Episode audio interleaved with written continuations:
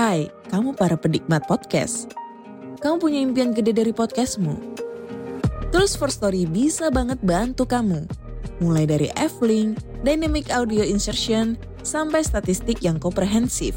Semua ada di First Story. Gak ketinggalan kamu bisa monetisasi podcastmu lewat iklan dari First Story Ads yang bisa kasih kamu penghasilan dari setiap place podcastmu. Yuk gabung sekarang dengan klik di firststory.me. Sekali lagi, klik di firststory.me. Mari kita bawa mimpi podcastingmu menjadi kenyataan.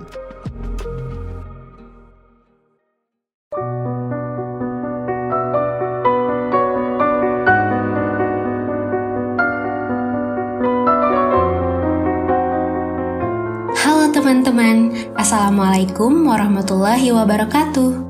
Pada kesempatan kali ini, saya akan menceritakan mengenai kisah Nabi yang amat sangat multitalenta, yaitu Nabi Idris. Nabi Idris alaihi salam adalah nabi kedua yang wajib diimani dari 25 nabi dan rasulullah. Beliau adalah anak Adam yang pertama kali diberi risalah kenabian setelah Nabi Adam dan Nabi Shits. Teman-teman masih ingat mengenai kisah Nabi Shits nggak? Nabi Shits ini merupakan anak Nabi Adam yang diamanahi lembaran suhuf oleh Allah. Kisah Nabi Shits pernah kami ulik di episode 28 yang berjudul Kisah Meninggalnya Nabi Adam dan Wasiatnya pada Nabi Shits. Jangan lupa disimak ya. Sebenarnya, ayat dalam Al-Quran mengenai Nabi Idris ini sangat sedikit. Bahkan, nama Idris hanya disebut sebanyak dua kali dalam Al-Quran, yaitu di Quran Surat Maryam dan Surat Al-Anbiya. Pada Quran Surat Maryam ayat 56-57, Allah bilang begini, Dan ceritakanlah, hai Muhammad, kepada mereka kisah Idris yang tersebut di dalam Al-Quran Sesungguhnya ia adalah seorang yang sangat membenarkan dan seorang nabi, dan kami telah mengangkatnya ke martabat yang tinggi. Penyebutan kata Idris selanjutnya ada di Quran Surat Al-Anbiya ayat 85-86 yang bunyinya begini. Dan ingatlah kisah Ismail, Idris, dan Zulkifli. Semua mereka termasuk orang-orang yang sabar, kami telah memasukkan mereka ke dalam rahmat kami. Sesungguhnya mereka termasuk orang-orang yang soleh. Bahkan dalam kitab Bapak Para Nabi dan Tafsir Quran karya Ibnu Kathir pun, kisah Nabi Idris ini cuma sedikit yang dibahas. Kebanyakan, kisah Nabi Idris diambil dari kisah-kisah Israiliyat. Dan kami berusaha merangkum kisah-kisah tersebut untuk dapat sama-sama kita jadikan pelajaran. Yuk kita mulai kisahnya.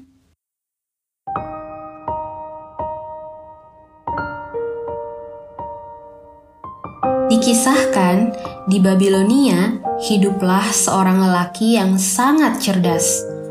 Lelaki tersebut bernama Hanuh dan sekarang kita mengenalnya dengan sebutan Nabi Idris alaihi salam.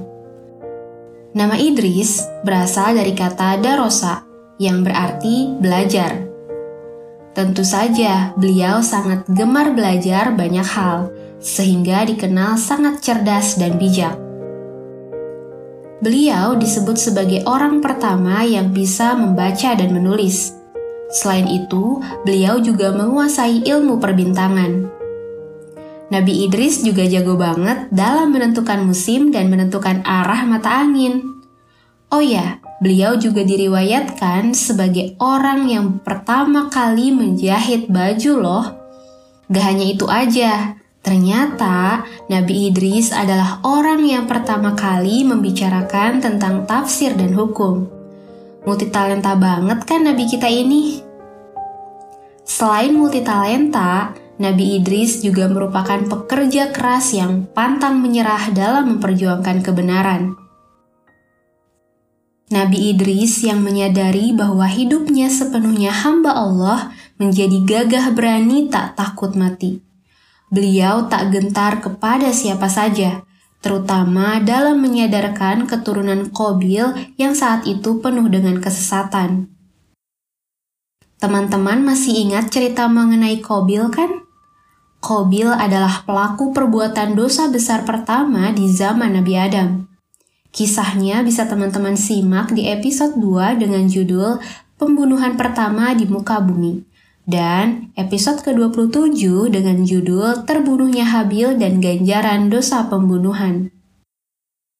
Diriwayatkan, dari keturunan Kobilah selanjutnya kebanyakan pembuat dosa bermunculan, dan Nabi Idris senantiasa berjuang dan tak pernah menyerah untuk mendakwahi mereka. Saking hebatnya dan kerennya Nabi Idris ini, kaumnya sampai-sampai memberi gelar kepada beliau dengan gelar Harmas al-Haromisah atau singa dari segala singa. Wah, keren banget kan? Tapi nih ya, walau kaumnya mengakui kesolihan dan kepintaran Nabi Idris, kaumnya tetap mendustakan beliau dalam berbagai hal.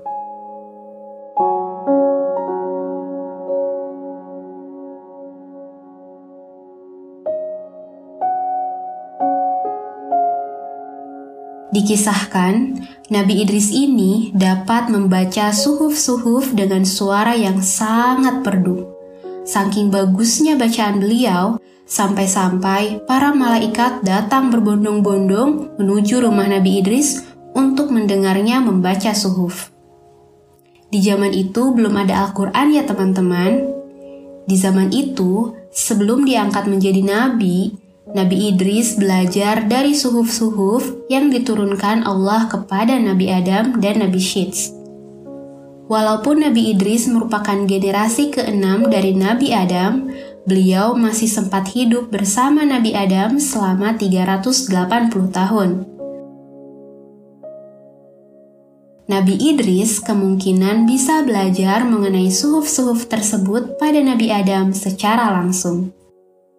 Barulah setelah diangkat menjadi nabi, Allah menurunkan suhuf kepada Nabi Idris sebanyak 30 suhuf. Oh ya teman-teman, suhuf adalah kata dalam bahasa Arab yang berarti lembaran ya. Sama seperti Al-Quran, suhuf juga berisi firman Allah yang diwahyukan kepada Nabi dan Rasul. Kalau zaman dahulu, suhuf-suhuf itulah yang dijadikan pedoman untuk menjalani hidup. Kalau kita sekarang, pedoman utama kita adalah Al-Quran dan hadis. Walaupun begitu, kita tetap diwajibkan untuk mengimani kitab-kitab terdahulu yang pernah diturunkan oleh Allah. Allah telah menurunkan beberapa kitab di muka bumi ini kepada para rasulnya sebagai petunjuk bagi umat manusia. Sebelum Al-Quran, telah turun kitab Taurat, Zabur, dan Injil. Walaupun begitu, saat ini Al-Quranlah kitab yang kita jadikan pedoman utama, karena Al-Quranlah penyempurna dan Allah telah berjanji untuk menjaga keaslian Al-Quran hingga hari akhir nanti.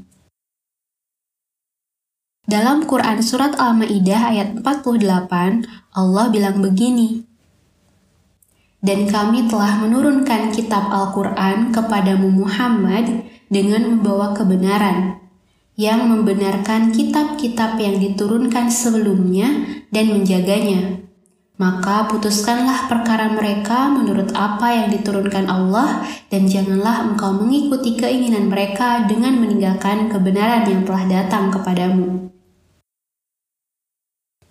Allah memerintahkan manusia untuk berpegang teguh kepada Al-Quran dan menjadikannya pedoman hidup. Tiap-tiap umat memiliki nabi, rasul, serta kitab pedoman untuk mereka dan kita yang hidup saat ini sampai hari akhir nanti adalah umat Rasulullah Muhammad Shallallahu Alaihi Wasallam dan diberikan kitab Al-Quran sebagai pedoman. Untuk itu, ada baiknya sebagai seorang Muslim kita juga membaca terjemahan Al-Quran serta mempelajari juga tafsirnya, karena Bagaimana mungkin Al-Quran bisa menjadi pedoman hidup kita kalau kita hanya sekedar membaca Arabnya saja tanpa tahu makna yang terkandung di dalamnya.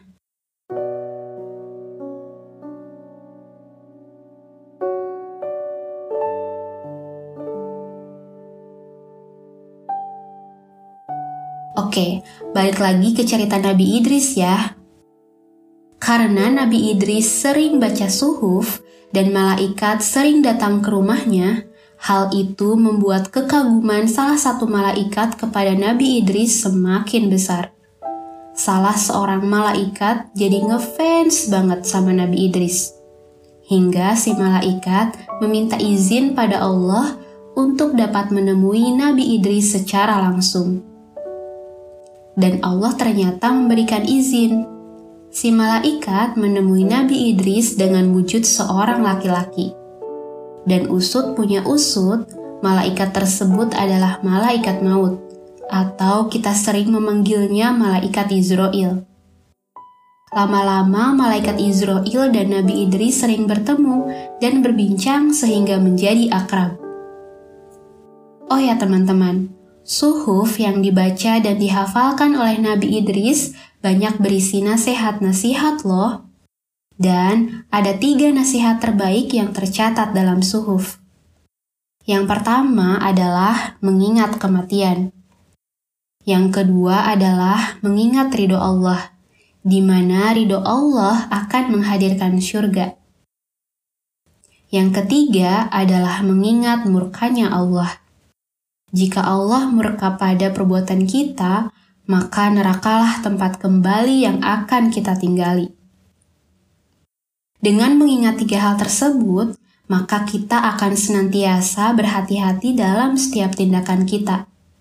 Karena kita tahu pasti bahwa kematian akan datang, dan surga ataupun nerakalah yang kelak menjadi tempat persinggahan akhir kita untuk selama-lamanya. Selama menjalankan misi kenabian, Nabi Idris juga mendakwahkan tiga nasihat tersebut kepada para pengikutnya loh. Hingga suatu ketika Nabi Idris ingin merasakan yang namanya kematian, surga, serta neraka. Dengan merasakan ketiga hal tersebut, Nabi Idris berharap akan semakin takut, tunduk, dan tebal keimanannya kepada Allah sehingga Nabi Idris bisa lebih dalam dan baik lagi dalam menyampaikannya kepada umatnya. Mendengar keinginan sahabatnya itu, malaikat Israel memberi saran agar Nabi Idris meminta kepada Allah. Lantas, apakah Allah akan mengabulkan permintaan Nabi Idris tersebut? Kita akan lanjutkan kisah perjalanan Nabi Idris di episode berikutnya ya. Makasih buat teman-teman yang telah mendengarkan episode 38 ini dan terus mensupport kami selama ini. Saya Irin, pamit undur diri dan wassalamualaikum warahmatullahi wabarakatuh.